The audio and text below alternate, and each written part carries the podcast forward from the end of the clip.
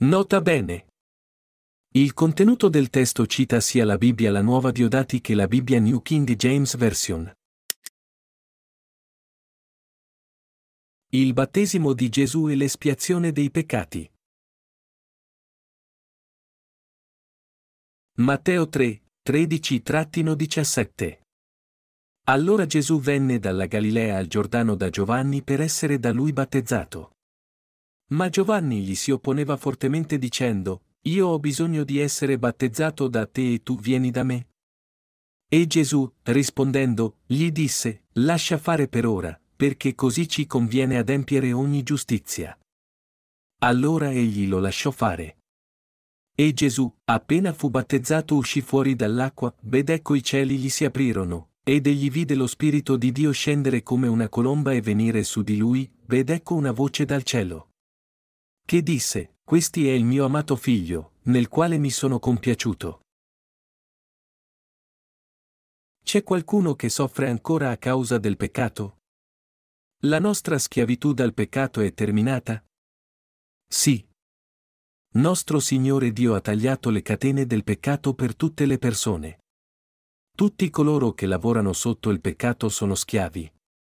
Ha rimosso tutti i nostri peccati. C'è qualcuno che soffre ancora a causa del peccato? Dobbiamo capire che la nostra guerra contro il peccato è finita. Non soffriremo mai più per il peccato.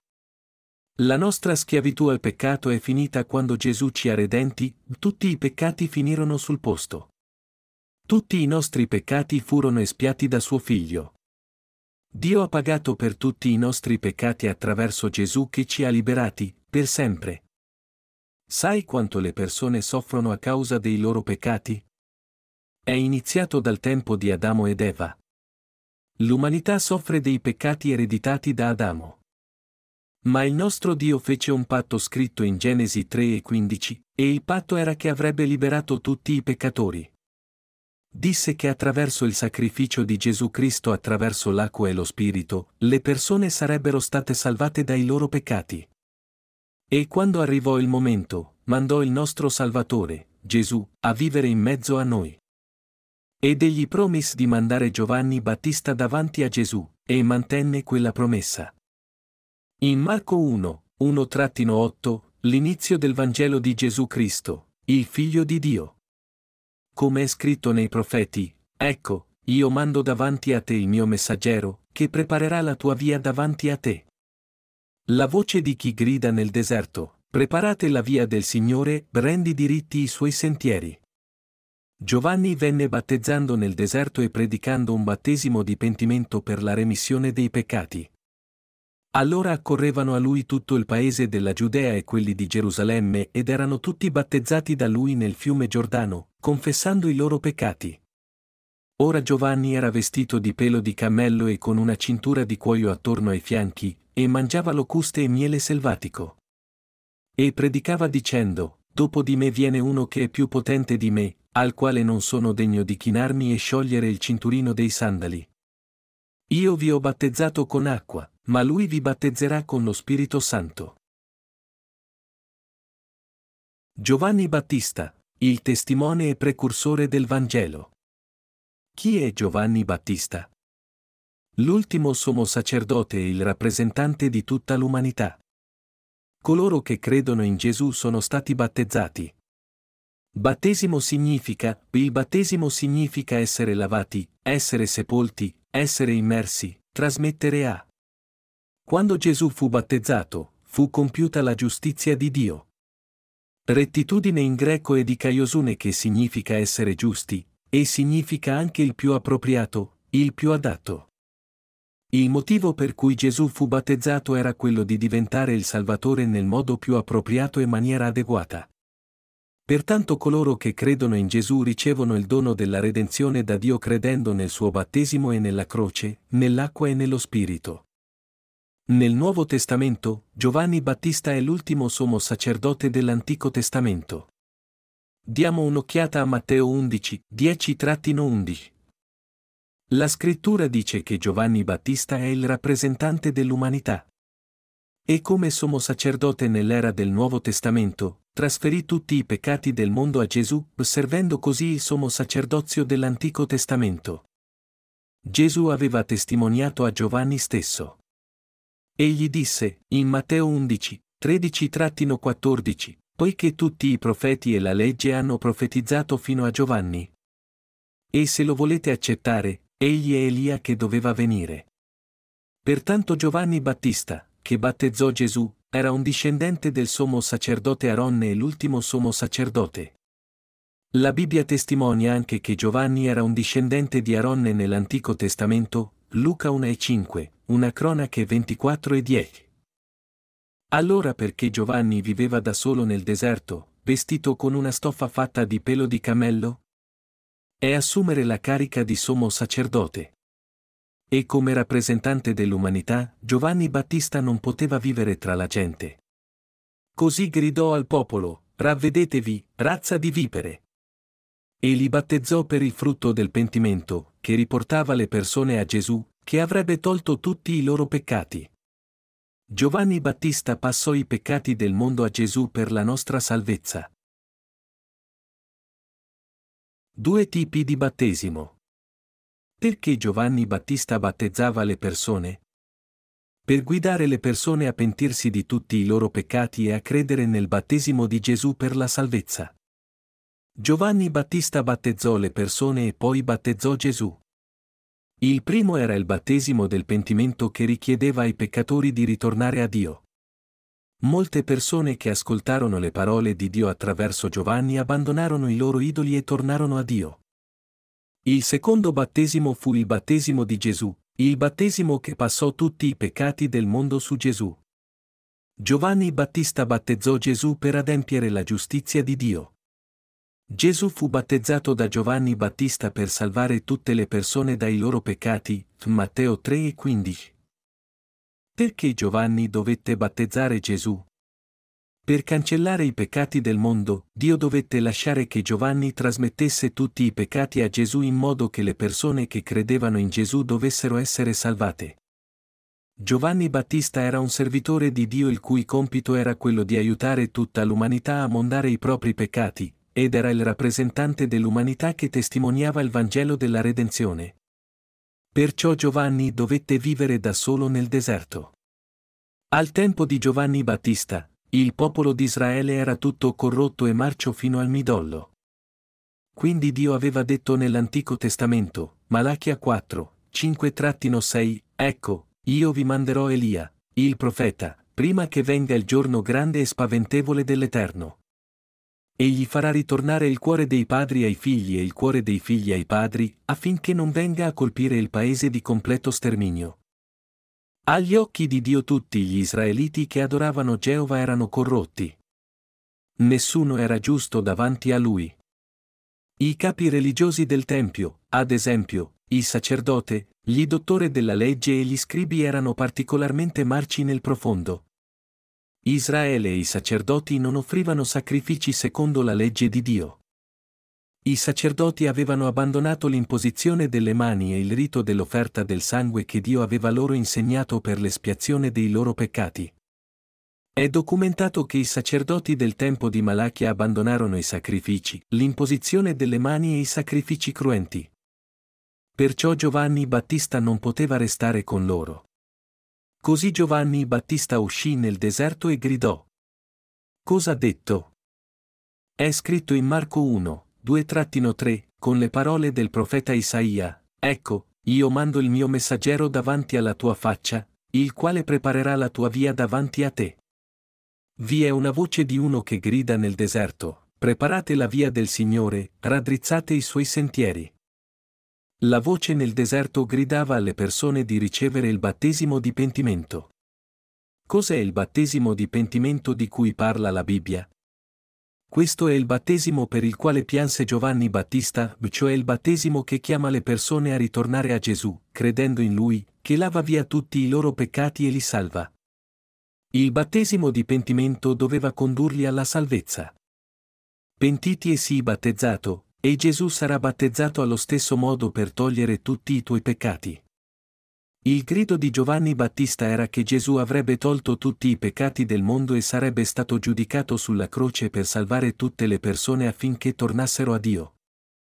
Io vi ho battezzati con acqua, ma egli vi battezzerà con lo Spirito Santo, Marco 1 e 8. Battezzerà con lo Spirito Santo significa mondare tutti i tuoi peccati. Dare il battesimo significa lavare.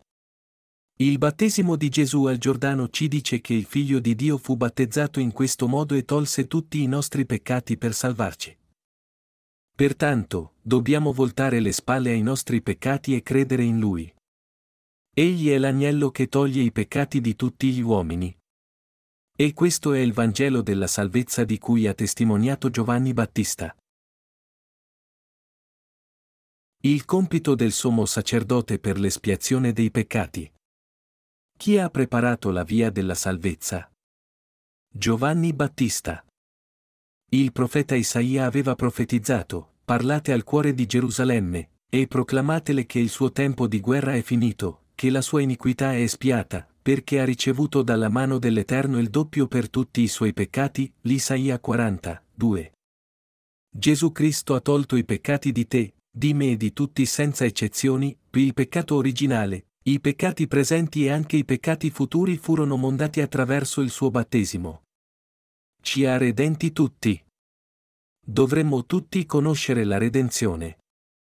Per essere salvati da tutti i nostri peccati, dobbiamo credere nel Vangelo che afferma che Giovanni Battista passò tutti i peccati su Gesù attraverso il battesimo. È un malinteso pensare che, perché Dio è amore, possiamo entrare nel regno dei cieli semplicemente credendo in Gesù, anche se abbiamo peccati nei nostri cuori. Per essere redenti da tutti i nostri peccati, dobbiamo credere nel suo battesimo, attraverso il quale Giovanni Battista passò tutti i peccati del mondo su Gesù. È attraverso l'acqua che Giovanni Battista ha passato tutti i peccati dell'umanità a Gesù. La prima cosa che Dio fece per salvarci fu mandare Giovanni in questo mondo. Il messaggero di Dio, Giovanni Battista, fu inviato come ambasciatore del Re, che passò tutti i peccati del mondo su Gesù attraverso il battesimo. Assunse l'ufficio di sommo sacerdote di tutta l'umanità. Dio ci ha detto che ci aveva mandato il suo messaggero Giovanni Battista. Io mando il mio messaggero davanti alla tua faccia. Davanti al tuo volto significa davanti a Gesù. Perché hai mandato Giovanni davanti a Gesù? Attraverso il battesimo, era per il trasferimento di tutti i peccati del mondo a Gesù, il Figlio di Dio. Il quale preparerà la tua via davanti a te. Questa è la sua volontà. Chi ha preparato la strada affinché potessimo essere salvati e andare in paradiso? Giovanni Battista. Tuo significa Gesù e mio significa Dio stesso. Pertanto, quando egli disse, io mando il mio messaggero davanti alla tua faccia, il quale preparerà la tua via davanti a te, cosa significa? Chi deve preparare la nostra strada affinché possiamo andare in paradiso? Giovanni Battista passò tutti i nostri peccati su Gesù affinché noi credessimo che Gesù mondò tutti i nostri peccati per noi, il suo compito era trasmettere i peccati battezzando Gesù Cristo. Sono stati Gesù e Giovanni che ci hanno reso possibile credere nella verità ed essere salvati. Da cosa dipende la nostra salvezza? Dipende se crediamo nelle azioni di Gesù, il Figlio di Dio, e se crediamo che il messaggero di Dio abbia affidato a Gesù tutti i peccati del mondo. Tutti noi dovremmo conoscere il Vangelo del perdono dei peccati. Dio Padre ha inviato in anticipo il suo messaggero, colui che avrebbe battezzato suo figlio, e lo ha reso rappresentante dell'umanità. Così ha completato l'opera di redenzione per noi. Dio mandò il suo servitore Giovanni Battista a battezzare suo figlio, e questo è stato fatto affinché Giovanni Battista potesse preparare la via alla salvezza per coloro che credevano in suo figlio. Questo è il motivo del battesimo di Gesù. Il battesimo che Gesù ricevette da Giovanni Battista fu la liberazione attraverso la quale tutti i peccati dell'umanità furono passati su Gesù, così che tutte le persone potessero credere in Gesù e andare in paradiso. Anche i futuri peccati dell'umanità furono passati su Gesù attraverso il suo battesimo. Gesù e Giovanni Battista insieme hanno preparato per noi la via verso il cielo. In questo modo Dio ha rivelato il segreto della redenzione attraverso Giovanni Battista. Come rappresentante di ciascuno di noi, Giovanni Battista ha battezzato Gesù affinché potessimo credere nella nostra redenzione e andare in cielo. Ha trasmesso tutti i peccati a Gesù attraverso il battesimo. Questa è la gioiosa notizia della redenzione, il Vangelo. Qual è il motivo della nascita di Giovanni Battista? Attraverso chi possiamo credere in Gesù? Giovanni Battista. In Malachia 3 e un minuto è scritto, Ecco, io mando il mio messaggero davanti alla tua faccia, il quale preparerà la tua via davanti a te. Devi leggere attentamente la Bibbia. Perché Dio mandò il suo messaggero davanti a Gesù? Perché Giovanni Battista nacque sei mesi prima di Gesù? Dobbiamo capire di cosa parla la Bibbia. C'è una sezione nell'Antico Testamento sul ministero del sommo sacerdote Aronne. Aronne era il fratello maggiore di Mosè. Lui e i suoi figli furono unti da Dio come sacerdoti. Gli altri leviti lavoravano sotto di loro, portando loro utensili assortiti, mescolando la pastella per il pane e simili, mentre i figli di Aronne offrivano il sacrificio all'interno del santo tabernacolo. Così i figli di Aronne furono unti per dividere tra loro la stessa quantità di lavoro, ma nel giorno dell'espiazione, il decimo giorno del settimo mese, solo il sommo sacerdote offriva l'offerta per il peccato per il suo popolo.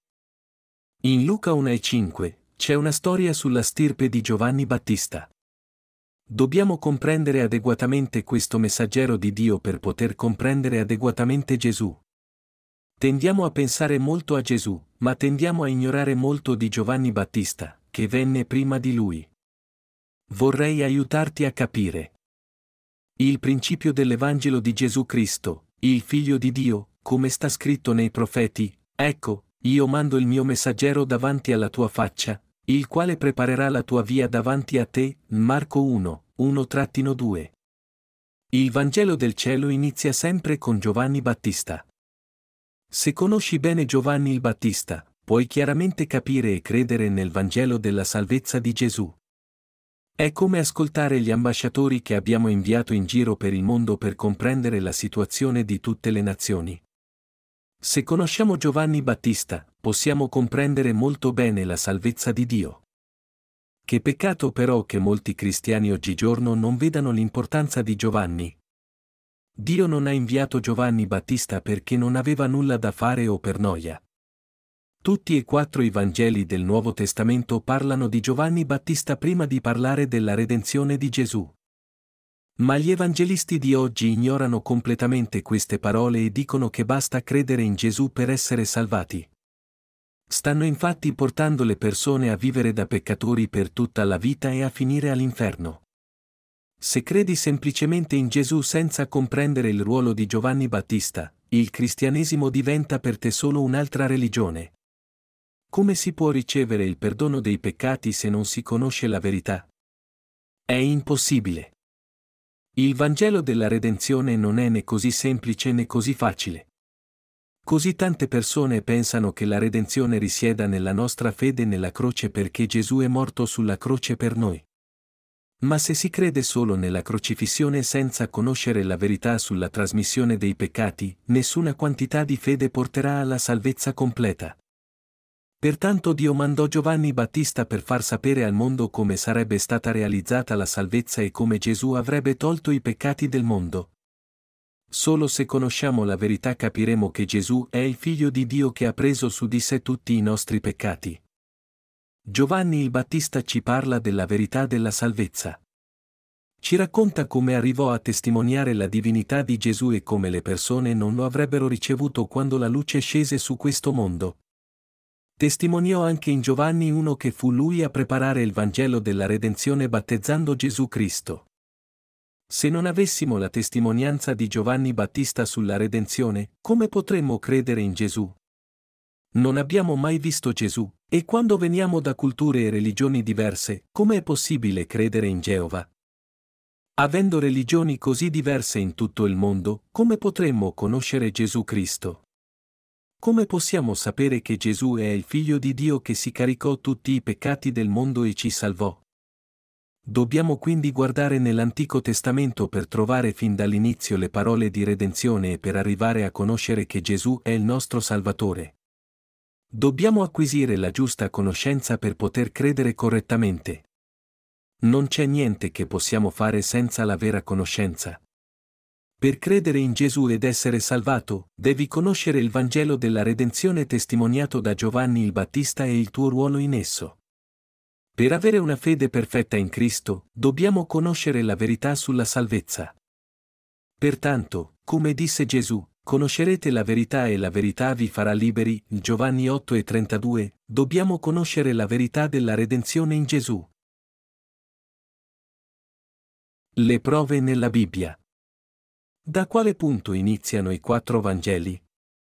Con l'apparizione di Giovanni Battista. Andiamo avanti ed esploriamo tutte le prove della redenzione nella Bibbia. Scopriamo cosa dicono i quattro Vangeli su chi era Giovanni Battista, perché è stato chiamato il rappresentante dell'umanità o l'ultimo sommo sacerdote, come tutti i peccati del mondo sono stati trasferiti a Gesù attraverso di lui, e se Gesù ha preso su di sé tutti i peccati o no. Tutti e quattro i Vangeli iniziano con Giovanni Battista. Giovanni 1 e 6 ci dice il fattore più importante nel Vangelo. Ci dice chi ha compiuto l'opera di consegnare tutti i peccati del mondo a Gesù. Vi fu un uomo mandato da Dio, il cui nome era Giovanni, questi venne come testimone per rendere testimonianza alla luce, affinché tutti credessero per mezzo di lui, Giovanni 1, 6-7. Dice, affinché tutti credessero per mezzo di lui. E che doveva per rendere testimonianza alla luce. La luce è Gesù Cristo. Ciò significa che Giovanni doveva rendere testimonianza a Gesù affinché tutti credessero per mezzo di lui. Ora diamo uno sguardo più da vicino a Matteo. In Matteo 3, 13-17, allora Gesù venne dalla Galilea al Giordano da Giovanni per essere da lui battezzato.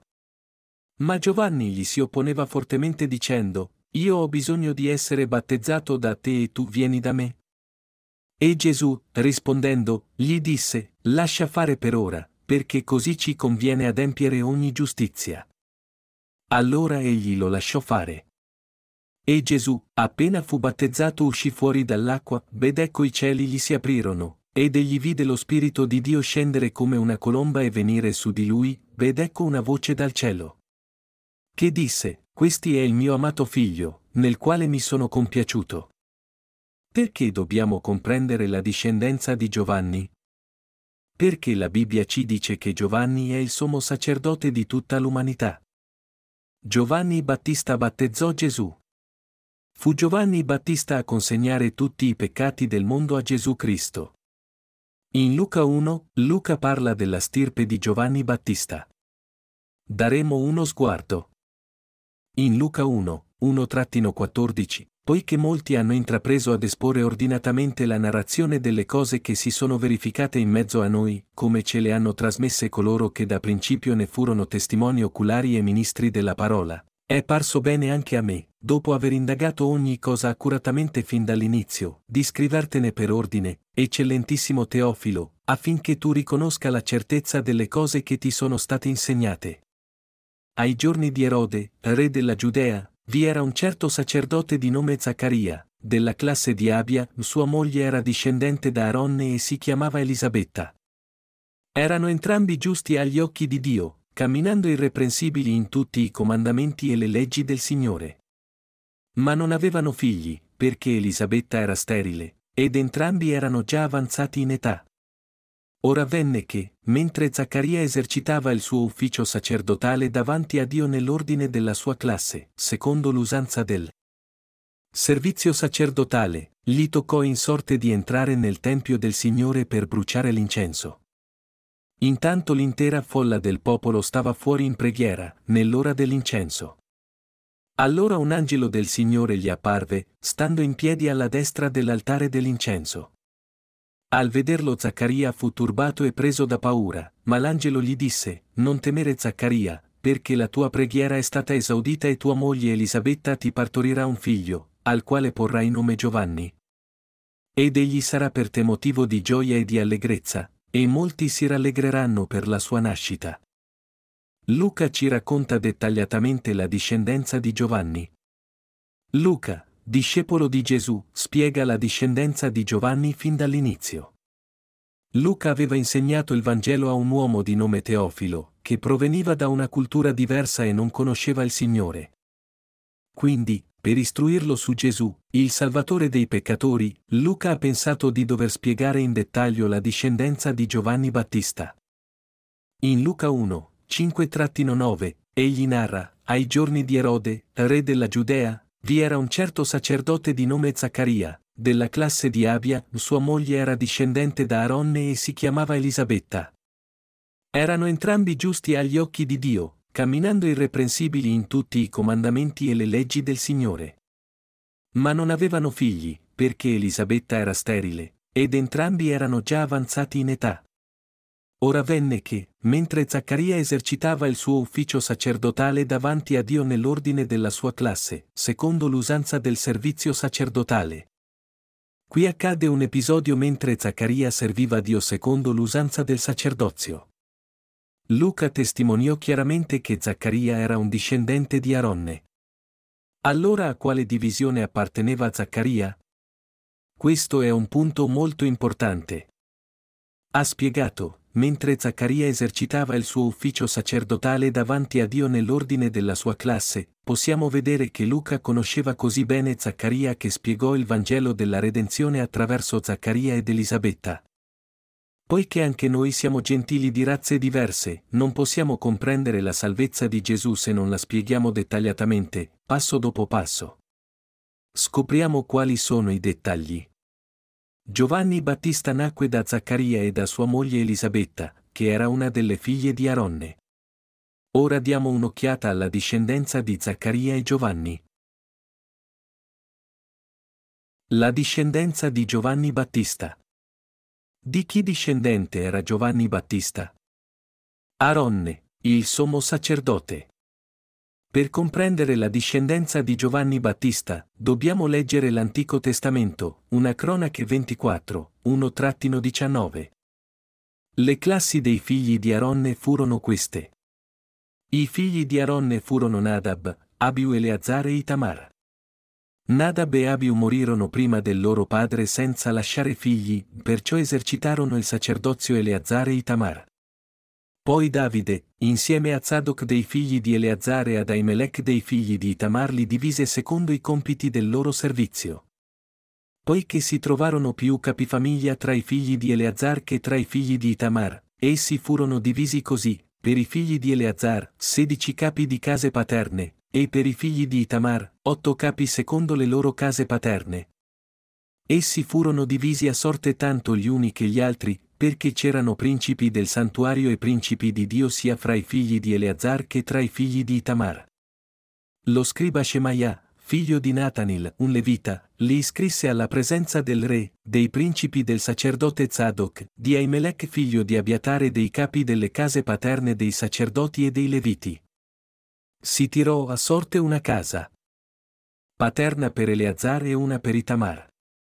Il primo designato dalla sorte fu Ioiarib il secondo Gedaia. Il terzo Arim, il quarto Seorin. Il quinto Malchia il sesto Mijamim, il settimo Akkoz l'ottavo Abia.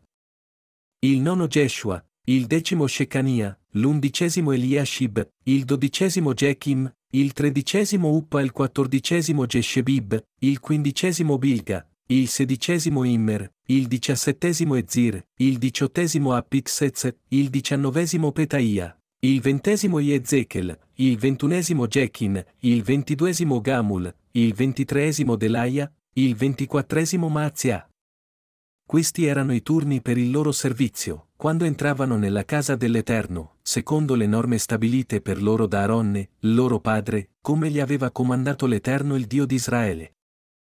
Leggiamo di nuovo il versetto 10, il settimo Akkoz l'ottavo Abia, qui Davide assegnò a sorte a ciascuno dei figli di Aronne, in modo che il sacrificio fosse offerto in ordine. Come tutti sapete, Aronne era il fratello maggiore di Mosè. Dio ordinò Mosè come suo agente e Aronne come sommo sacerdote del santo tabernacolo davanti al popolo di Israele. Tutti gli altri leviti furono posti sotto i sacerdoti e Aaronne e i suoi figli erano incaricati di tutti i sacrifici davanti a Dio. Prima che Davide assegnasse le sorti, i sacerdoti, discendenti di Aaronne, dovevano estrarre le sorti ogni volta e ciò aveva causato molta confusione. Pertanto Davide organizzò il sistema mettendo in ordine ogni divisione. C'erano 24 divisioni in un ordine originato dai nipoti di Aronne, e l'ottava era Abia. E si dice, vi era un certo sacerdote di nome Zaccaria, della classe di Abia. Quindi Zaccaria e sua moglie Elisabetta erano entrambi discendenti del sommo sacerdote Aronne. Era Zaccaria, sacerdote della divisione di Abia, che era il padre di Giovanni Battista. Sappiamo dalla Bibbia che si sposavano all'interno delle loro famiglie. Come sapete, Giacobbe sposò la figlia di suo zio da parte di madre.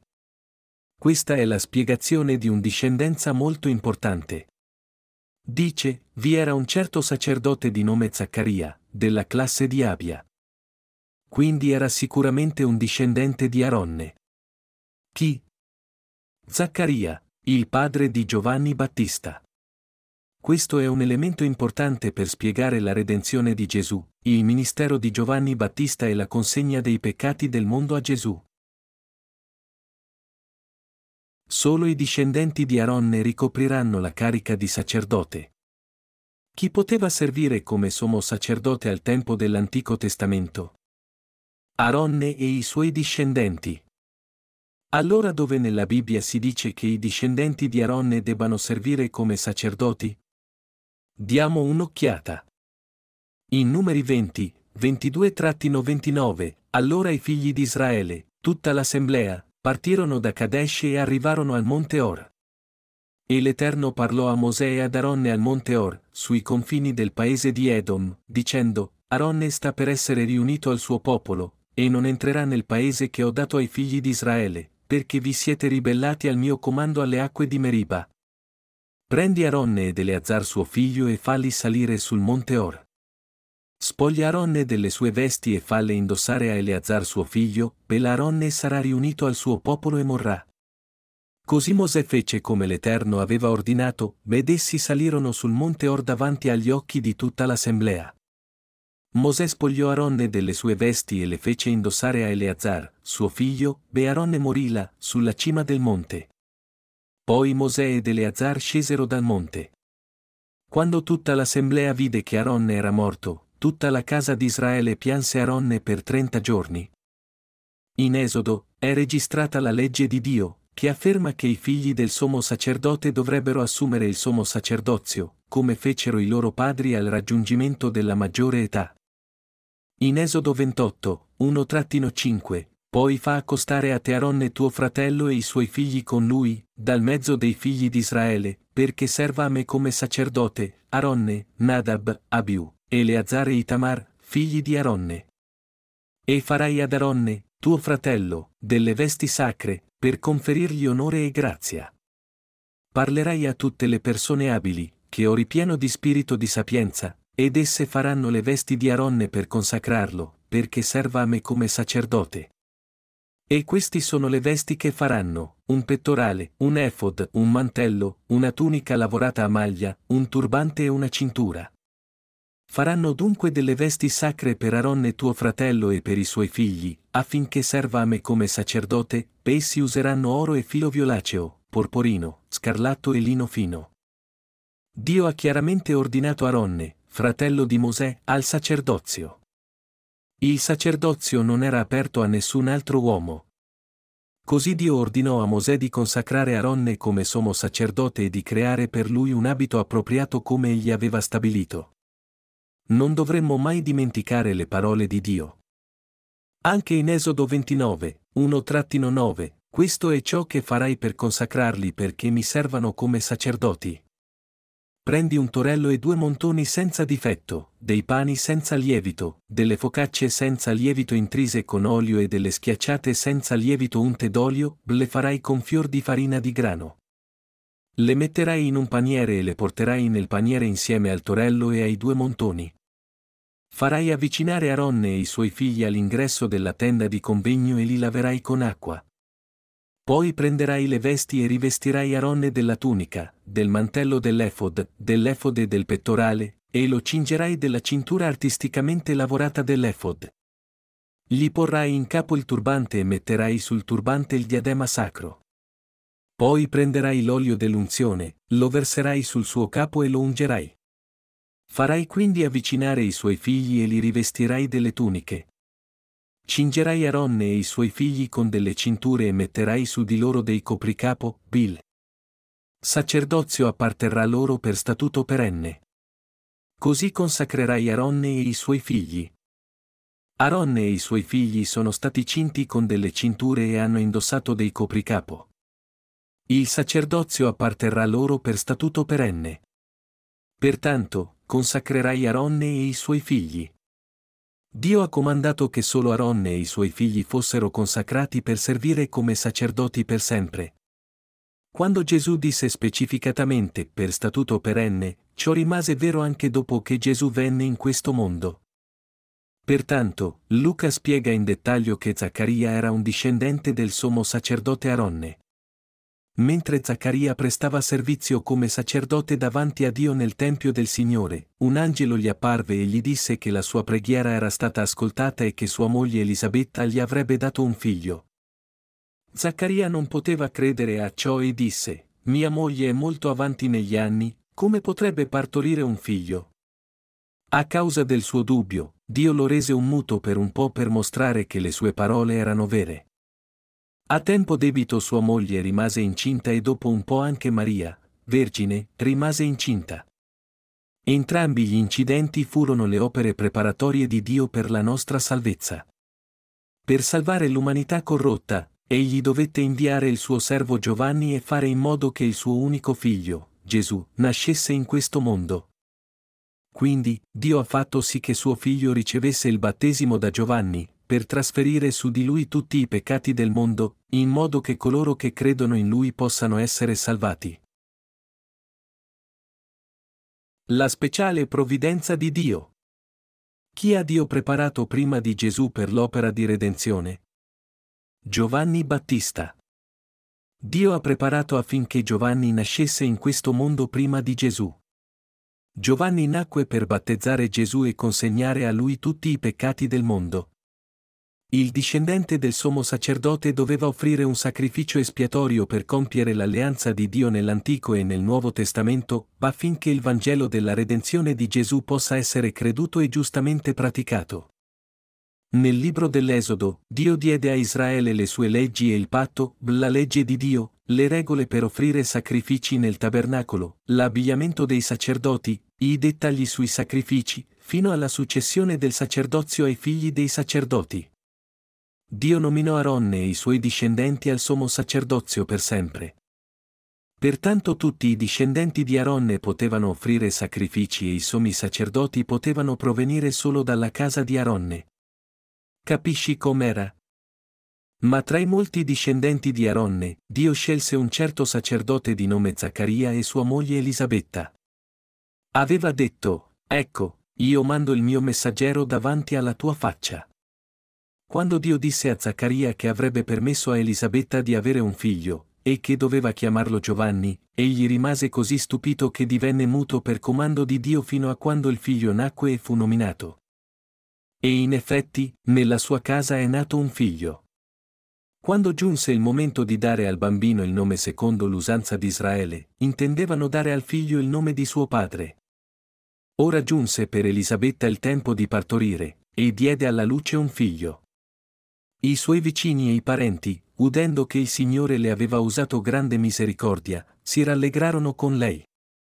Ed avvenne che nell'ottavo giorno vennero per circoncidere il bambino e intendevano chiamarlo Zaccaria, col nome di suo padre, ma sua madre intervenne e disse, No, si chiamerà invece Giovanni.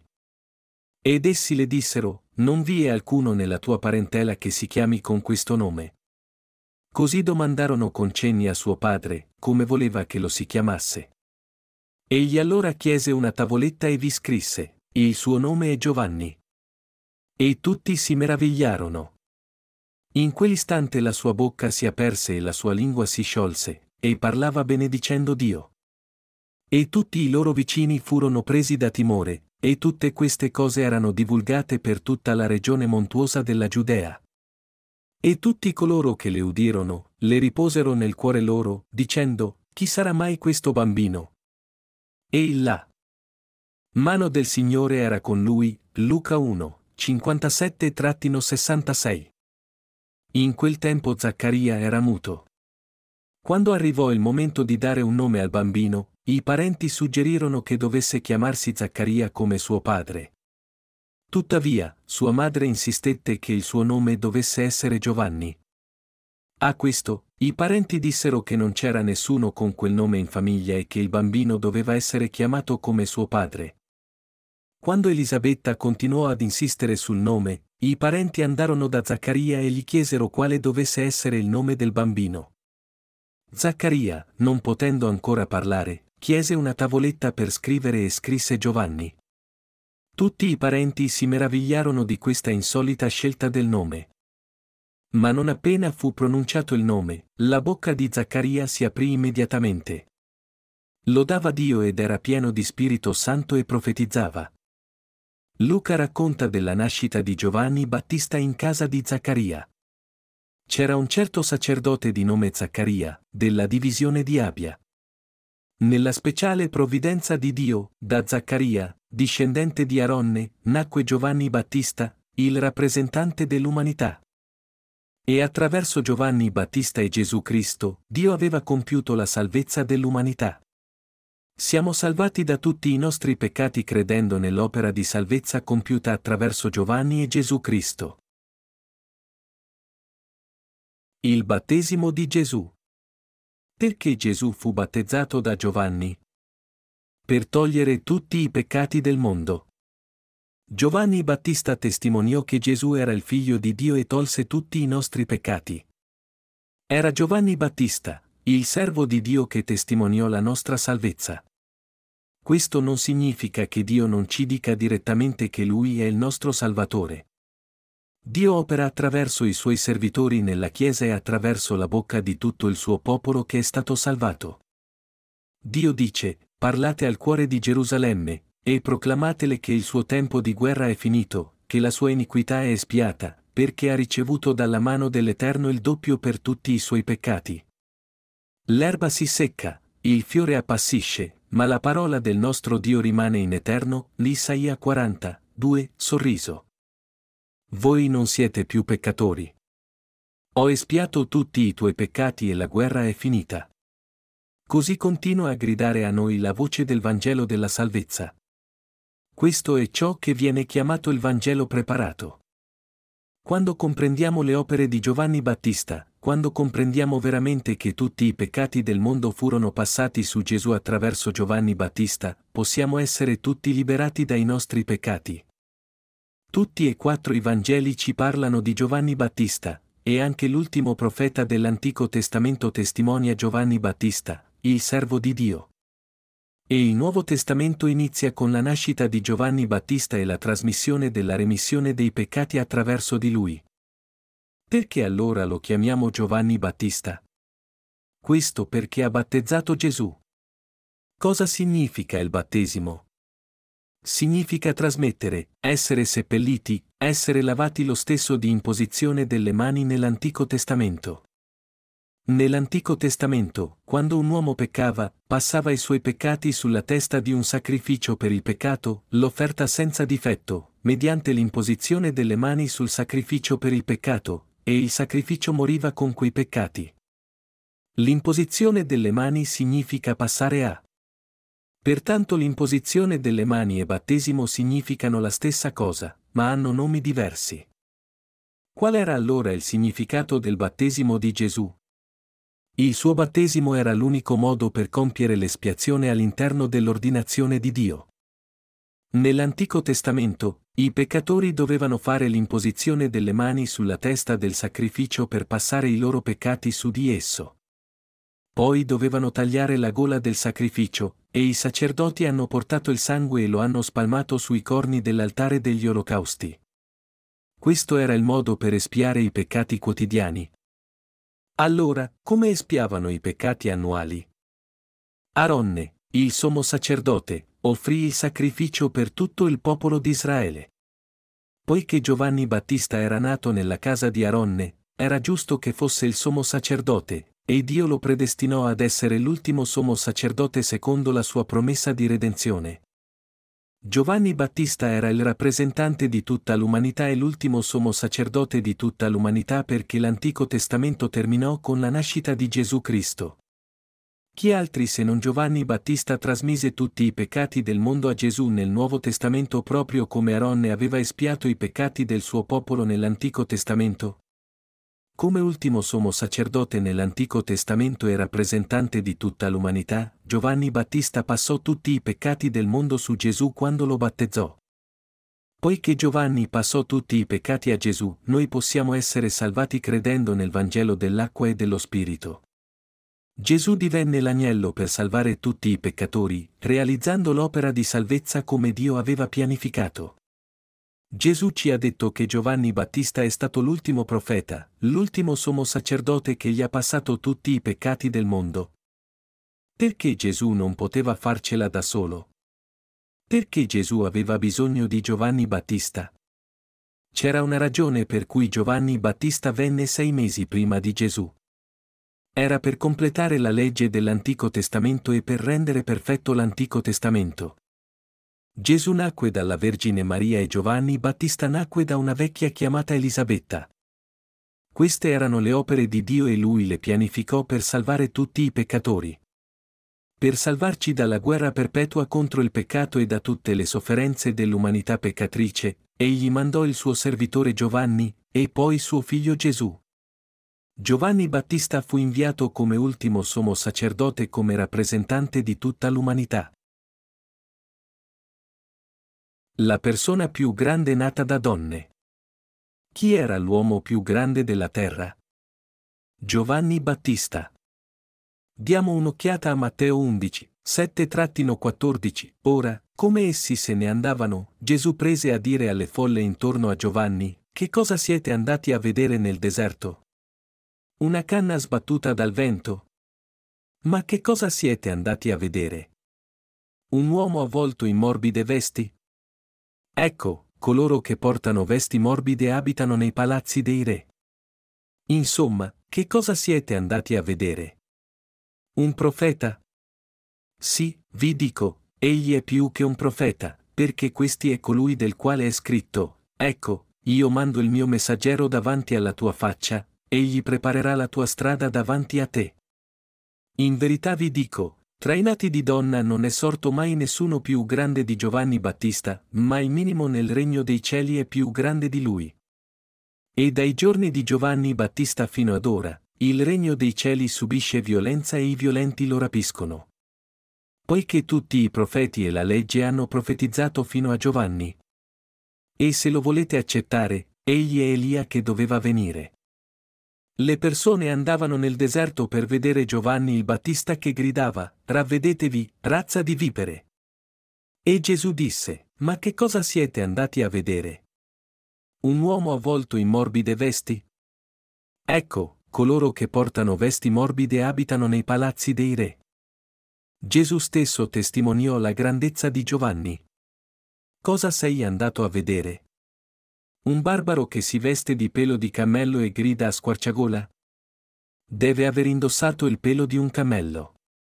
Cosa sei andato a vedere? Un uomo vestito con abiti morbidi? Coloro che indossano abiti morbidi stanno nelle case dei re. Ma egli è più grande del re, testimoniò Gesù. Ecco, coloro che portano vesti morbide abitano nei palazzi dei re. Insomma, che cosa siete andati a vedere? Un profeta? Sì, vi dico, egli è più che un profeta. Una volta, i profeti erano più grandi dei re. Giovanni Battista era più di un re, e più di un profeta. Egli era più di tutti i profeti dell'Antico Testamento. Infatti, Giovanni, l'ultimo sommo sacerdote e rappresentante dell'umanità, era più di Aronne, il primo sommo sacerdote. Gesù stesso testimonia a Giovanni. Chi è il rappresentante dell'umanità? tranne Cristo stesso, chi è l'uomo più grande sulla terra? Giovanni Battista. Vi dico, egli è più che un profeta, perché questi è colui del quale è scritto, ecco, io mando il mio messaggero davanti alla tua faccia, egli preparerà la tua strada davanti a te. Giovanni Battista ha fatto una testimonianza che la guerra contro il peccato era finita. Ecco l'agnello di Dio, che toglie il peccato del mondo. Fu Giovanni Battista a testimoniare che Gesù tolse i peccati del mondo. In Matteo 11 e 11, in verità vi dico, tra i nati di donna non è sorto mai nessuno più grande di Giovanni Battista. C'è stato qualcuno più grande di Giovanni Battista tra i nati da donna? Cosa significa nato da donne? Significa tutta l'umanità. Ad eccezione di Adamo, tutta l'umanità è nata da donne. Sì, tra i nati di donna nessuno è sorto più grande di Giovanni Battista. Pertanto, egli è l'ultimo sommo sacerdote e il rappresentante dell'umanità. Giovanni Battista era il sommo sacerdote, il profeta è il nostro rappresentante. Nell'Antico Testamento, Aronne e i suoi figli furono ordinati da Dio per servire per sempre. Tutti i peccati dovevano essere mondati attraverso Aronne e i suoi figli. Era come Dio aveva comandato. Se un altro tra i Leviti fosse venuto avanti e avesse osato intervenire, sarebbe certamente morto. Tutto quello che potevano fare era raccogliere la legna per il fuoco sull'altare, scuoiare gli animali, pulire gli intestini e prelevare il grasso. Se fossero stati abbastanza presuntuosi da tentare l'opera di prete, sarebbero solo morti. È la legge di Dio. Non potevano oltrepassare il limite. Nessun uomo più grande è sorto sulla terra di Giovanni Battista. Era il più grande tra tutti i mortali. E dai giorni di Giovanni Battista fino ad ora, il regno dei cieli subisce violenza e i violenti lo rapiscono. Matteo 11 e 12. La redenzione dell'umanità si è compiuta quando Giovanni Battista battezzò Gesù, e coloro che credono in Gesù possono entrare nel regno dei cieli.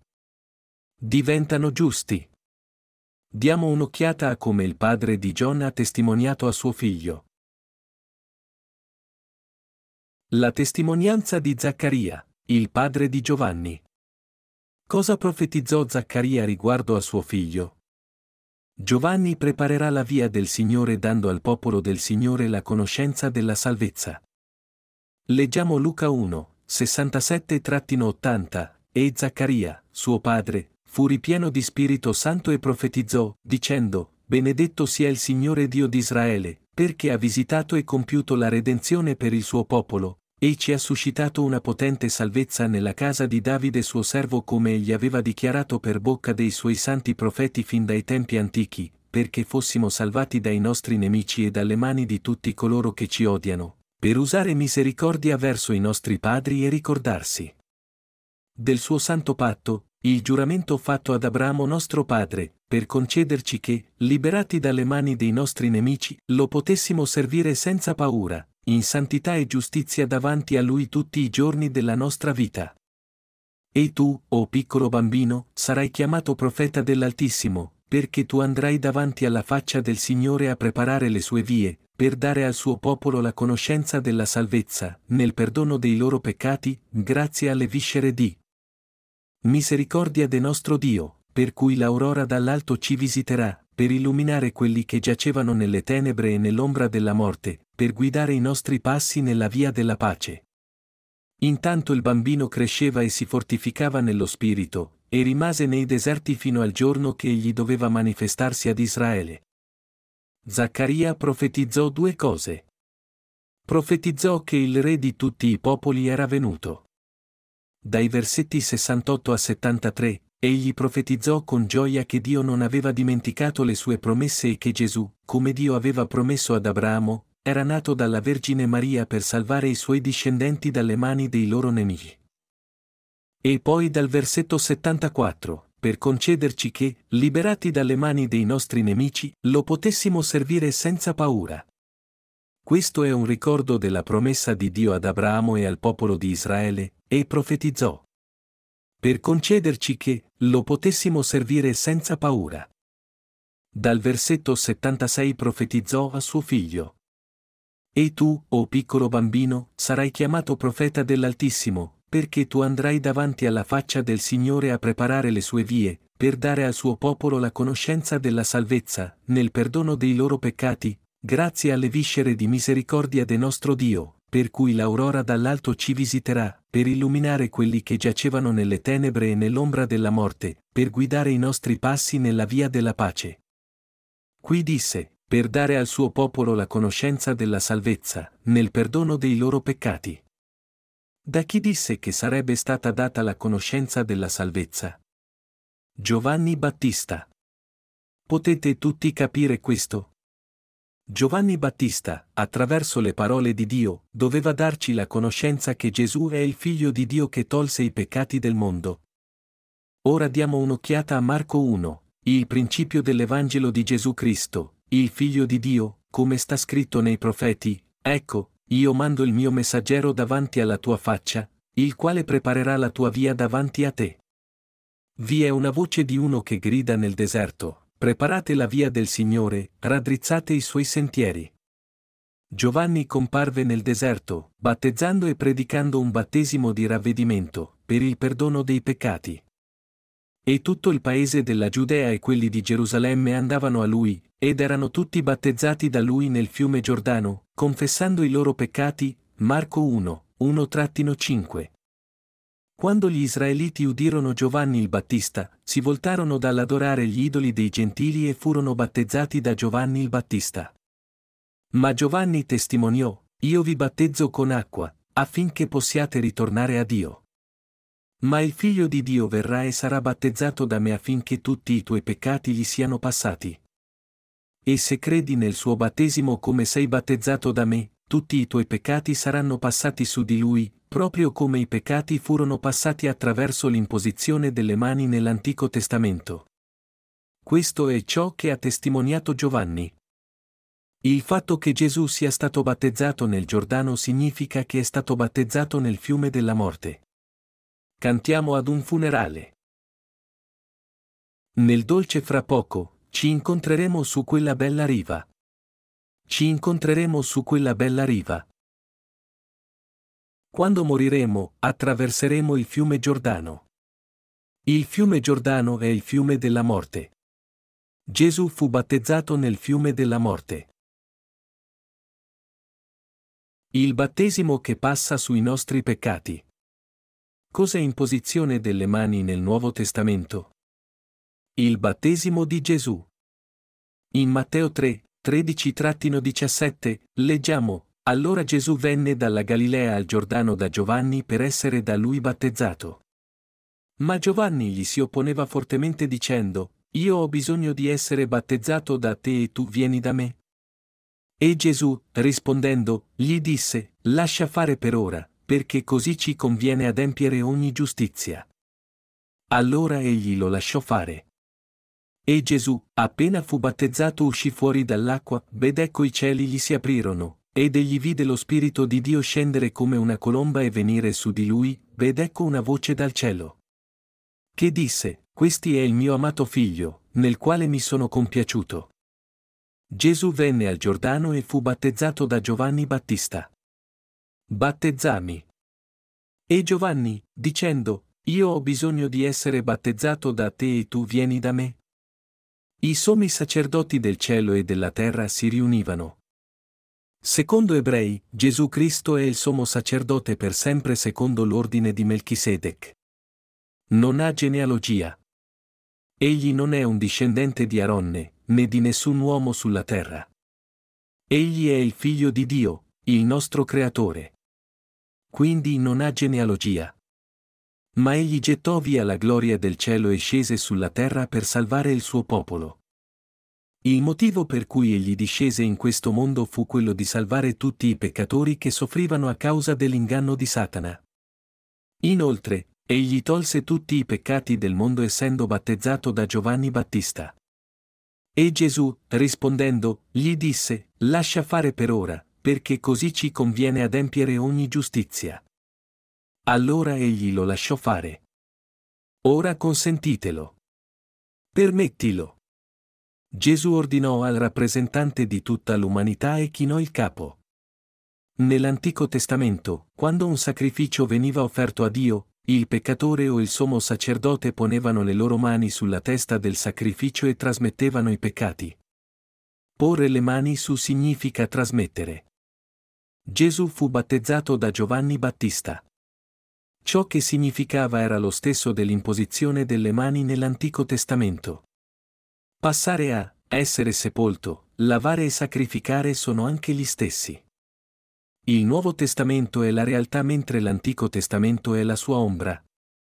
Quando un peccatore imponeva le mani su un agnello nell'Antico Testamento, il suo peccato veniva trasmesso all'agnello e l'agnello moriva. Quando l'agnello era morto, veniva sepolto. Il peccato di colui che ha imposto le mani sull'agnello è stato trasmesso all'agnello così che l'agnello è morto con il peccato. Dato che il peccato è stato trasferito sull'agnellino, colui che aveva condotto l'agnello è diventato anch'esso senza peccato? Diciamo che questo fazzoletto è il peccato e questo microfono l'agnello. E quando metto le mani su questo microfono, questo peccato si trasmette a questo microfono, all'agnello. Dio ha stabilito personalmente che sarebbe stato così. Imponi le mani. Pertanto, per ricevere il perdono dei peccati, bisogna imporre le mani. Dopo di ciò, egli è senza peccato. Il battesimo di Gesù è per il lavaggio e la sepoltura, e per la resa dei peccati a lui. È esattamente ciò che significa. Cosa significa adempiere ogni giustizia? È per lavare via tutti i peccati passando i peccati su Gesù. Quindi, quando Gesù fu battezzato per togliere tutti i peccati del mondo, furono davvero tutti passati a lui. Tutti i peccati del mondo furono passati a Gesù e tutte le persone furono redente. Questo è come consegnare i peccati dell'Antico Testamento ad un sacrificio. Gesù venne in questo mondo e al Giordano disse, lascia fare per ora, perché così ci conviene adempiere ogni giustizia. Matteo 3 e 15. Dopo ciò, Giovanni battezzò Gesù. Gesù disse a Giovanni che era giusto che lui adempisse ogni giustizia mediante il battesimo. Ogni giustizia significa il più adatto e il più appropriato. Perché così era conveniente che adempieressero ogni giustizia. Questo significava che era giusto che Giovanni battezzasse Gesù, e che Gesù fosse battezzato da Giovanni, al fine di trasferire tutti i peccati del mondo su Gesù. Dio concede la salvezza in base al battesimo di Gesù, al suo sacrificio e alla nostra fede. Tutta l'umanità soffre per il peccato ed è tormentata dal diavolo a causa dei suoi peccati. Affinché possano essere salvati e andare in cielo, come rappresentante dell'umanità e discendente di Aronne, devi battezzarmi per tutti gli uomini. Sarò battezzato da te. Allora la storia della salvezza sarà fatta. Poi ha permesso. Così Giovanni battezzò Gesù. Pose le mani sul capo di Gesù e passò su Gesù tutti i peccati del mondo. Gesù era il Salvatore che mondò tutti i nostri peccati. Siamo salvati quando crediamo nella sua salvezza. Credete? Dopo il battesimo, prima opera di Gesù nel suo ministero pubblico al Giordano per mano del rappresentante di tutta l'umanità, viaggiò per tre anni e mezzo come predicatore del Vangelo, portando sul capo tutti i peccati del mondo. Alla donna sorpresa in flagrante adulterio disse, Neppure io ti condanno. Non poteva condannarla perché aveva preso su di sé tutti i suoi peccati e stava per morire sulla croce per loro. Mentre pregava in un luogo chiamato Getsemani, pregò tre volte per chiedere al Padre di lasciar passare il calice da lui, ma presto si arrese e disse, Non sia fatta la mia volontà, ma la tua. Luca 22 e 42. Ecco l'agnello di Dio, che toglie il peccato del mondo. Quanto peccato ha portato via Gesù? Tutti i peccati del mondo. In Giovanni 1 e 29, il giorno seguente, Giovanni vide Gesù che veniva verso di lui e disse, Ecco l'agnello di Dio, che toglie il peccato del mondo. Giovanni Battista battezzò Gesù. Il giorno dopo, vedendo Gesù venire verso di lui, disse alla gente, Ecco l'agnello di Dio, che toglie il peccato del mondo. Era la sua testimonianza. Il figlio di Dio venne su questo mondo e tolse tutti i peccati del mondo. Giovanni Battista testimoniò ancora. In Giovanni 1, 35-36, il giorno seguente, Giovanni era nuovamente là con due dei suoi discepoli. E, fissando lo sguardo su Gesù che passava, disse, Ecco l'agnello di Dio.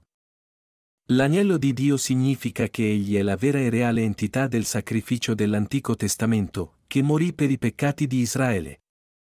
Per te e me, il Figlio di Dio, nostro Creatore, è sceso su questo mondo e ha tolto tutti i nostri peccati, tutti i peccati dalla creazione del mondo fino al giorno della sua fine, dal peccato originale a tutte le nostre iniquità, dalle nostre mancanze alle nostre colpe. Egli ha redento tutti noi con il suo battesimo e il suo sangue sulla croce. Gesù ha tolto tutti i nostri peccati e ci ha dato la redenzione. Capisci questo? L'agnello di Dio, che toglie il peccato del mondo. Sono passati circa duemila anni. Vuol dire che sono passati circa duemila anni da quando egli è sceso in questo mondo. E nel 30 DC, Gesù tolse tutti i peccati del mondo. 1 DC è l'anno in cui nacque Gesù. Chiamiamo il tempo prima di Cristo anno corrente. Pertanto, sono trascorsi quasi duemila anni da quando Gesù venne in questo mondo. Nel 30 DC, Gesù fu battezzato da Giovanni Battista. E il giorno dopo Giovanni gridò al popolo, Ecco l'agnello di Dio, che toglie il peccato del mondo. Ecco. Stava dicendo alle persone di credere in Gesù che tolse tutti i loro peccati. Stava testimoniando che Gesù era l'agnello di Dio, colui che ci ha salvato da tutti i nostri peccati. Gesù tolse tutti i nostri peccati e pose fine alla nostra perpetua guerra contro il peccato.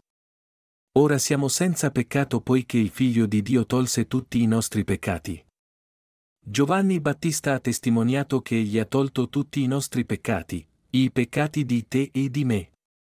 Questi venne come testimone per rendere testimonianza alla luce, affinché tutti credessero per mezzo di lui, Giovanni 1,7. Senza la testimonianza di Giovanni, come avremmo potuto sapere che Gesù tolse tutti i nostri peccati? La Bibbia ci dice spesso che lui è morto per noi, ma in quel momento, fu solo Giovanni il Battista a testimoniare che lui ha portato via tutti i nostri peccati. Quanto peccato è il peccato del mondo? Tutti i peccati degli esseri umani dall'inizio alla fine del mondo. Molti testimoniarono dopo la morte di Gesù, ma solo Giovanni testimoniò mentre era in vita. Naturalmente anche i discepoli di Gesù testimoniarono della redenzione di Gesù.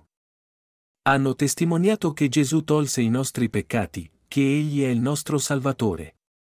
Gesù ha tolto il peccato del mondo. Non hai ancora cento anni, vero? Gesù tolse il peccato del mondo quando aveva 30 anni. Diciamo che sono stati 4.000 anni prima che venisse Gesù. E sono passati più di 2.000 anni da quando Gesù è venuto. Non sappiamo quanto tempo sarà, ma la fine è sicura di arrivare. Lui dice, Io sono l'alfa e l'omega, il principio e la fine, il primo e l'ultimo, l'Apocalisse 22 e 13. Quindi ci sarà sicuramente una fine. E siamo al punto indicato dall'anno 2024. Cristo tolse i nostri peccati nel 30 DC, e ciò avvenne tre anni prima di morire sulla croce. Ecco l'agnello di Dio, che toglie il peccato del mondo.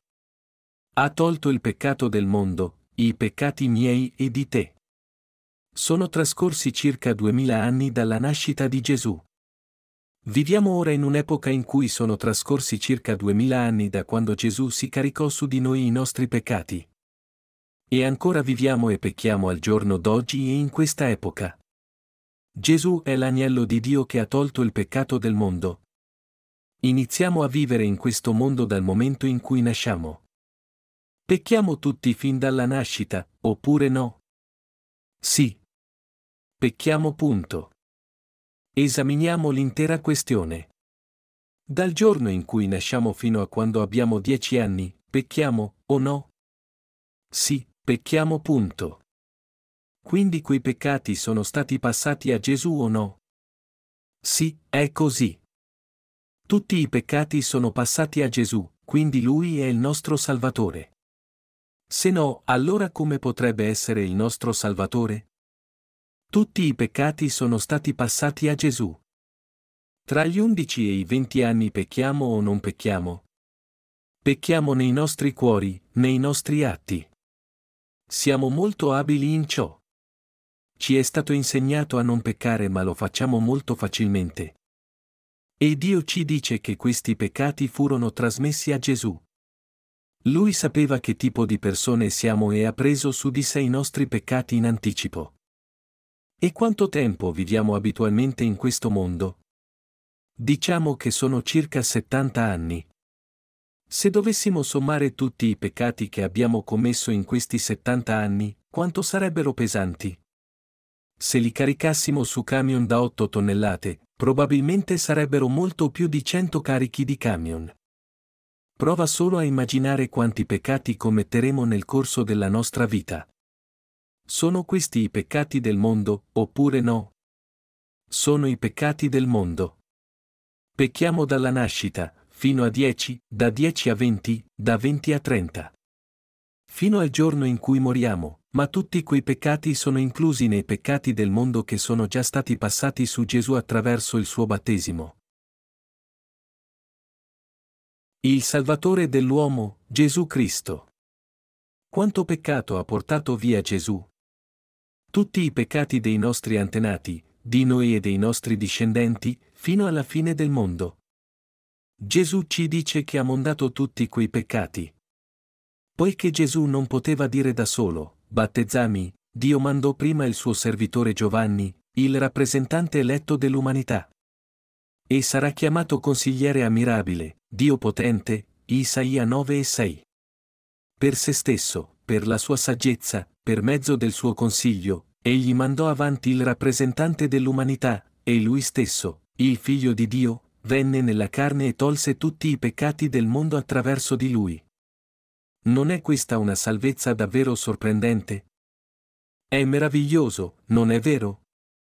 Quindi, soltanto una volta, ricevendo il battesimo da Giovanni Battista, ha lavato via tutti i peccati di tutta l'umanità del mondo, e attraverso la crocifissione ha salvato tutti dal peccato. Ci ha consegnato tutti. Pensaci.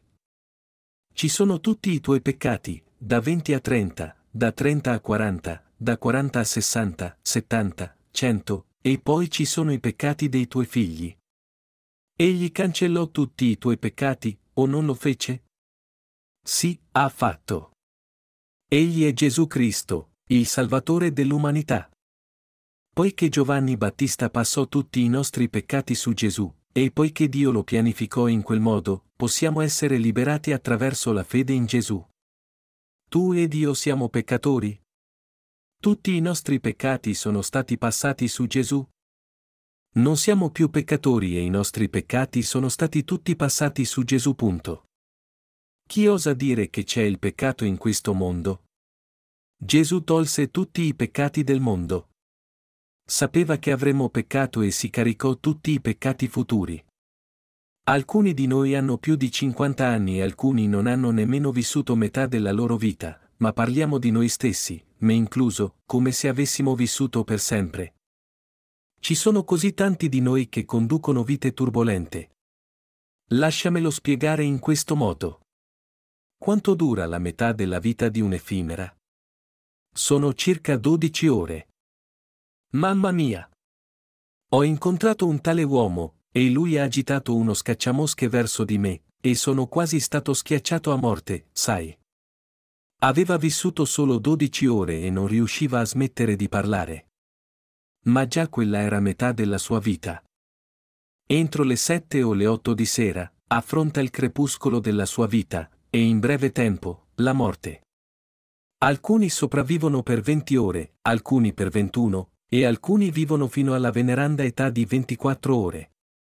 Possono parlare delle loro esperienze di una vita, ma come appare a noi?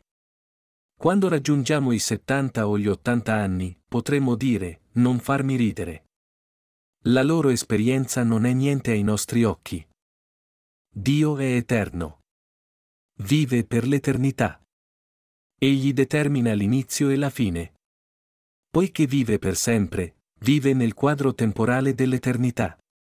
Ci guarda dalla posizione della sua eternità.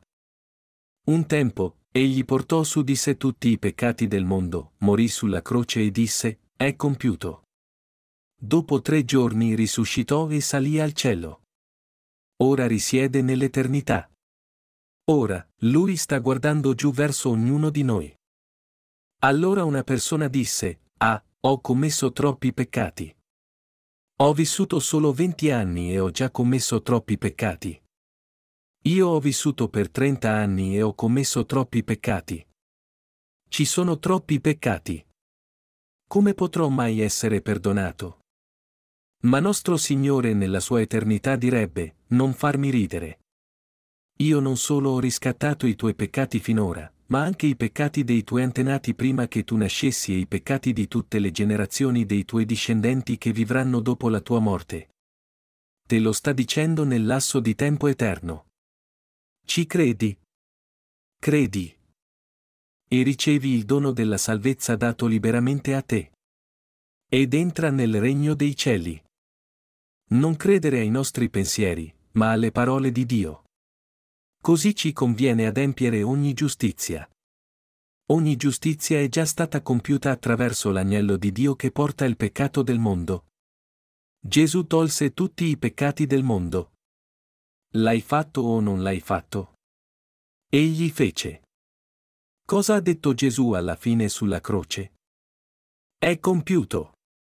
Gesù Cristo tolse tutti i peccati del mondo, fu condannato a morte nel tribunale di Ponzio Pilato e fu crocifisso sulla croce. Ed egli, portando la sua croce, si avviò verso il luogo detto del teschio che in ebraico si chiama Golgota, dove lo crocifissero, e con lui due altri, uno di qua e l'altro di là, e Gesù nel mezzo.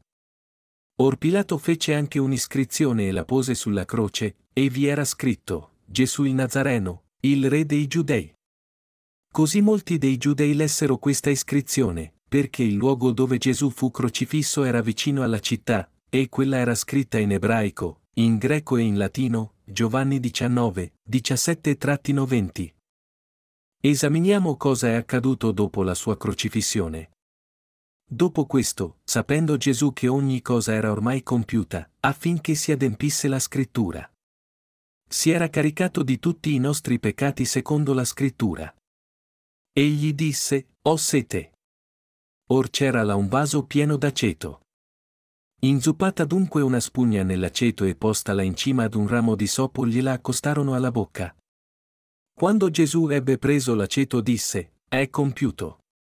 E, chinato il capo, rese lo spirito, Giovanni 19, 28-30. Dopo aver ricevuto il vino acido, disse, è compiuto. Chinò il capo e spirò. Lui è morto. E Gesù Cristo risorse dopo tre giorni e ascese al cielo. Diamo un'occhiata a Ebrei 10, 1-9. La legge infatti, avendo solo l'ombra dei beni futuri e non la realtà stessa delle cose, non può mai rendere perfetti quelli che si accostano a Dio con gli stessi sacrifici che vengono offerti continuamente, anno dopo anno. Altrimenti si sarebbe cessato di offrirli, perché gli adoratori, una volta purificati, non avrebbero avuto più alcuna coscienza dei peccati. In quei sacrifici invece si rinnova ogni anno il ricordo dei peccati, poiché è impossibile che il sangue di tori e di capri tolga i peccati. Perciò, entrando nel mondo, egli dice, tu non hai voluto né sacrificio né offerta, ma mi hai preparato un corpo, tu non hai gradito né olocausti né sacrifici per il peccato. Allora io ho detto, ecco, io vengo nel rotolo del libro è scritto di me, io vengo per fare, o oh Dio, la tua volontà. Dopo aver detto, tu non hai voluto e non hai gradito né sacrificio né offerta né olocausti né sacrifici per il peccato, che sono offerti secondo la legge, egli aggiunge, ecco, io vengo per fare, o oh Dio, la tua volontà. Egli toglie il primo, per stabilire il secondo. Salvezza eterna. Come possiamo risolvere il problema del peccato quotidiano dopo aver iniziato a credere in Gesù? Confermiamo che Gesù ha già tolto ogni peccato attraverso il battesimo. La legge era l'ombra delle cose belle a venire. I sacrifici dell'Antico Testamento, di pecore e capre, ci hanno rivelato che Gesù Cristo sarebbe venuto a prendersi i nostri peccati nello stesso modo, per cancellare tutti i nostri peccati. Tutte le persone dell'Antico Testamento, Davide, Abramo e tutti gli altri sapevano e credevano cosa significasse per loro il sistema sacrificale. Rivelava che il Messia, Cristo, Cristo significa il Salvatore, un giorno sarebbe venuto e avrebbe mondato tutti i loro peccati. Credevano nella loro redenzione e furono salvati dalla loro fede. La legge era l'ombra delle cose belle a venire. Giorno dopo giorno, anno dopo anno, offrire sacrifici per i loro peccati non potrà mai redimerci completamente. Doveva quindi venire sulla terra l'essere completo ed eterno, colui che è senza macchia, il figlio di Dio. E lui disse che era venuto per fare la volontà di suo padre, come scritto nel libro che era stato scritto su di lui. Egli aggiunge, Ecco, io vengo per fare, o oh Dio, la tua volontà. Egli toglie il primo, per stabilire il secondo. Siamo redenti dai nostri peccati perché Gesù Cristo tolse i nostri peccati come scritto nell'Antico Testamento e perché crediamo in Lui. Leggiamo Ebrei 10 e 10. Per mezzo di questa volontà, noi siamo santificati mediante l'offerta del corpo di Gesù Cristo, fatta una volta per sempre. Per quella volontà siamo stati santificati attraverso l'offerta del corpo di Gesù Cristo una volta per tutte. Siamo stati santificati oppure no? Sì, esatto punto. Cosa significa questo? Dio Padre ha mandato suo Figlio e gli ha trasmesso tutti i nostri peccati attraverso il battesimo e lo ha giudicato una volta per tutte sulla croce. Così, Egli ha liberato tutti noi che soffrivamo di peccato. Era la volontà di Dio. Per salvarci, Gesù ha offerto se stesso una volta per tutte, santificandoci. Siamo stati santificati. Gesù si sacrificò per tutti i nostri peccati, morendo al posto nostro così che non ci fosse bisogno di essere giudicati. Il sacrificio dell'Antico Testamento veniva offerto ogni giorno perché tutti i nuovi peccati avevano bisogno di un'altra offerta per essere mondati. Il significato spirituale della lavanda dei piedi di Pietro da parte di Gesù. In Giovanni 13 c'è la storia di Gesù che lava i piedi di Pietro. Lavò i piedi di Pietro per mostrargli che avrebbe peccato in futuro e per insegnargli che aveva già cancellato anche quei peccati. Gesù, sapendo che Pietro avrebbe peccato di nuovo in futuro, versò dell'acqua in un catino e gli lavò i piedi. Pietro cercò di rifiutare, ma Gesù disse, quello che io faccio, ora non lo comprendi, ma lo comprenderai dopo, Giovanni 13 e 7. Ciò significa, peccherai di nuovo dopo questo. Mi rinnegherai e peccherai di nuovo dopo che avrò lavato tutti i tuoi peccati. Peccherete anche dopo la mia ascensione. Perciò ti lavo i piedi per avvertire Satana di non metterti alla prova perché ho già tolto i tuoi peccati futuri. Pensi che abbia lavato i piedi di Pietro per dirci che dobbiamo pentirci ogni giorno? No. Se dovessimo pentirci ogni giorno per essere salvati, Gesù non avrebbe tolto tutti i nostri peccati in una volta. Ma Gesù ha detto che ci ha santificati una volta per tutte. Se ci pentiamo ogni giorno, sarebbe meglio tornare ai tempi dell'Antico Testamento. Allora chi potrebbe diventare giusto?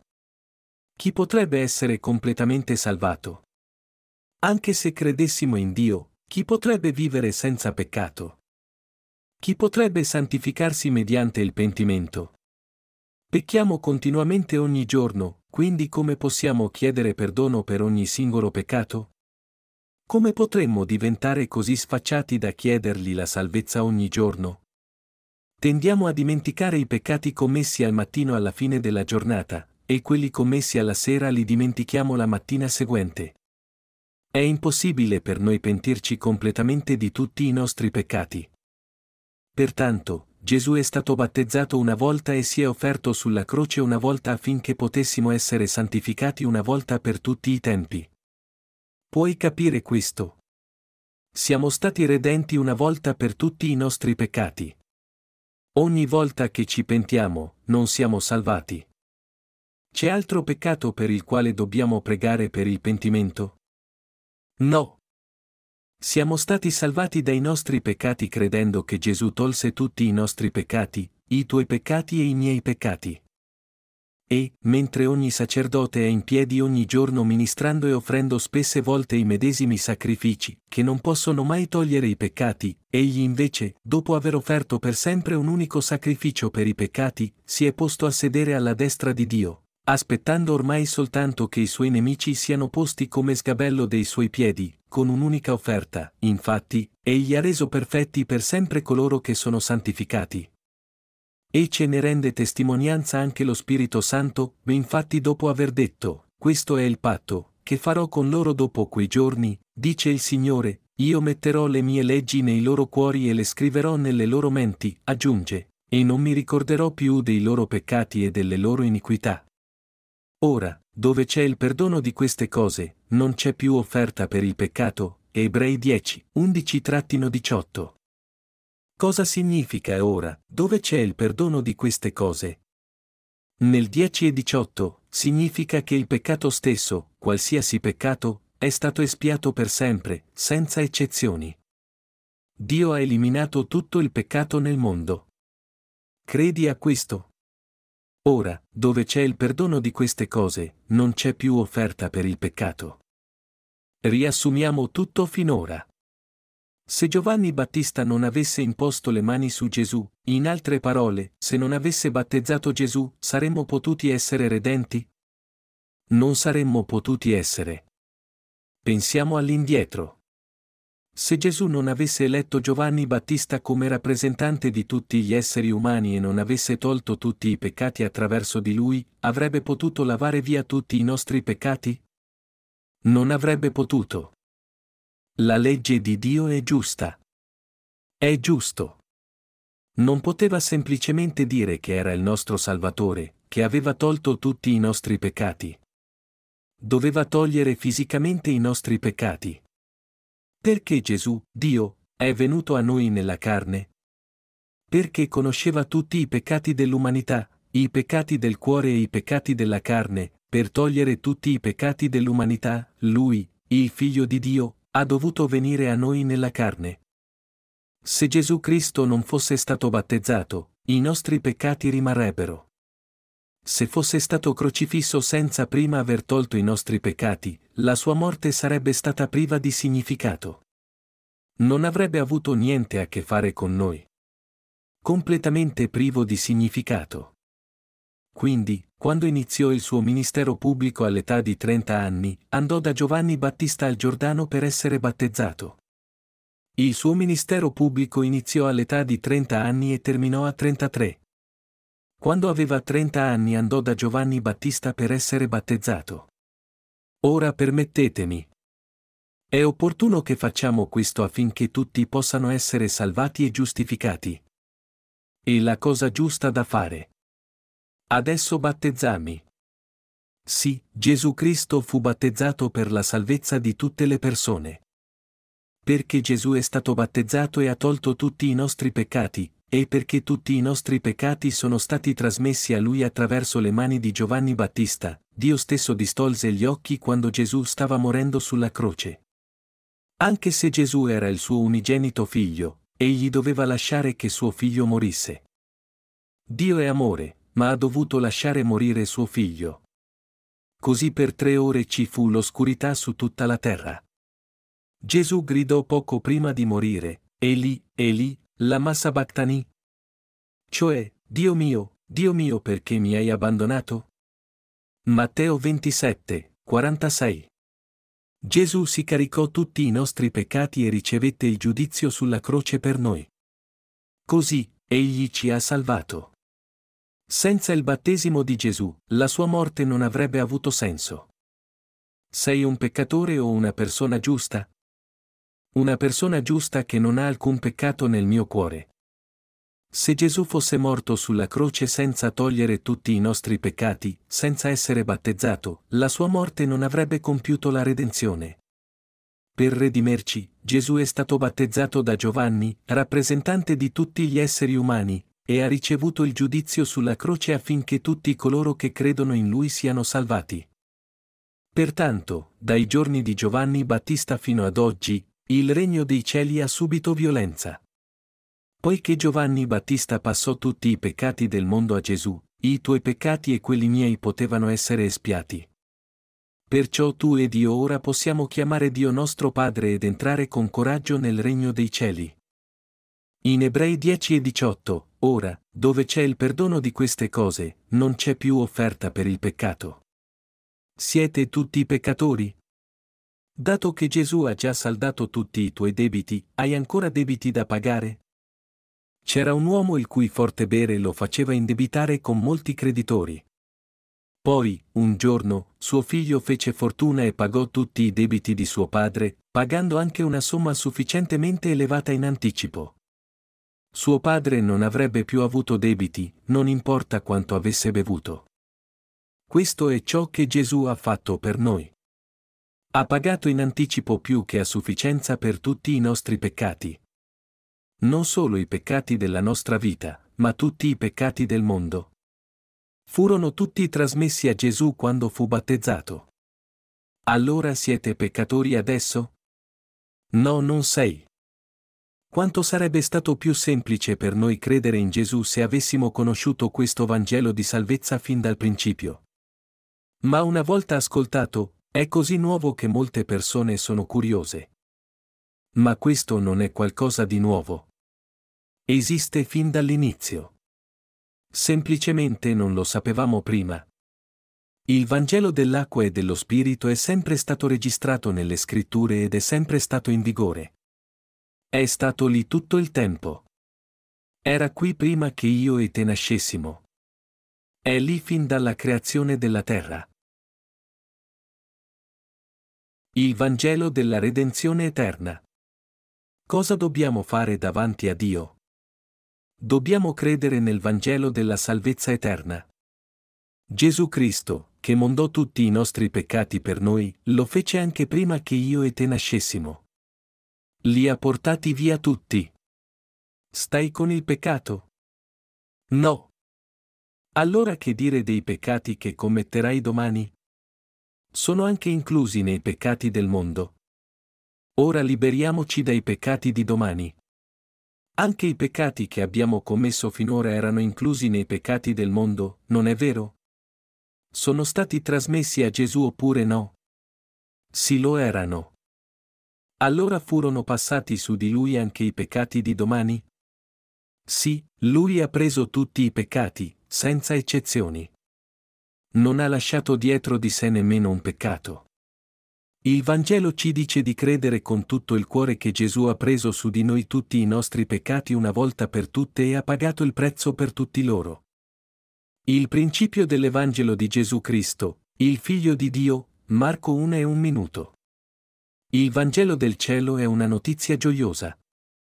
Ci chiede, ho tolto tutti i tuoi peccati. Sono il tuo Salvatore. Credi in me. Tra le innumerevoli persone, solo pochi rispondono, sì, credo. Credo come ci hai detto. Era così semplice che l'ho capito subito. Coloro che dicono questo diventano giusti proprio come Abramo. Ma altri dicono, non ci posso credere. Mi suona così nuovo e strano. Poi chiede, dimmi soltanto, ho tolto tutti i tuoi peccati oppure no? Mi è stato insegnato che tu hai tolto solo il peccato originale, non i miei peccati quotidiani. Vedo che sei troppo intelligente per credere a quello che ti è stato detto. Devi andare all'inferno perché non ho niente da dirti. Siamo stati salvati credendo nella sua completa redenzione. Tutti quelli che dicono di essere colpevoli devono andare all'inferno. È una scelta propria di loro. Il Vangelo della redenzione parte dalla testimonianza di Giovanni Battista. Poiché Gesù mondò tutti i nostri peccati essendo battezzato da Giovanni Battista, noi diventiamo santificati quando crediamo. L'Apostolo Paolo ha parlato molto del battesimo di Gesù nelle sue epistole. In Galati 3 e 27, poiché voi tutti che siete stati battezzati in Cristo, vi siete rivestiti di Cristo. Essere battezzati in Cristo significa che siamo in Cristo. Quando Gesù fu battezzato, tutti i nostri peccati furono passati a lui attraverso Giovanni il Battista, e tutti i nostri peccati furono lavati via.